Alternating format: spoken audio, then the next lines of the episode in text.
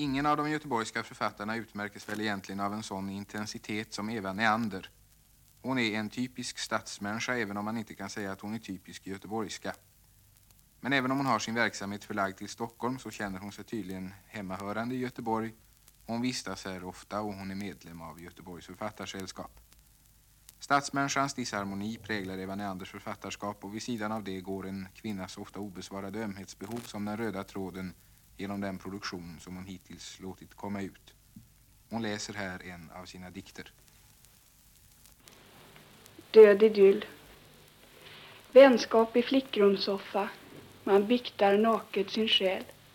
Tål kanske ändå varandra, inte särdeles väl. Får ej någon plats i ledet, tvingas hän mot varann. Av bojor, dem äckel och olust ej ens förkväva kan.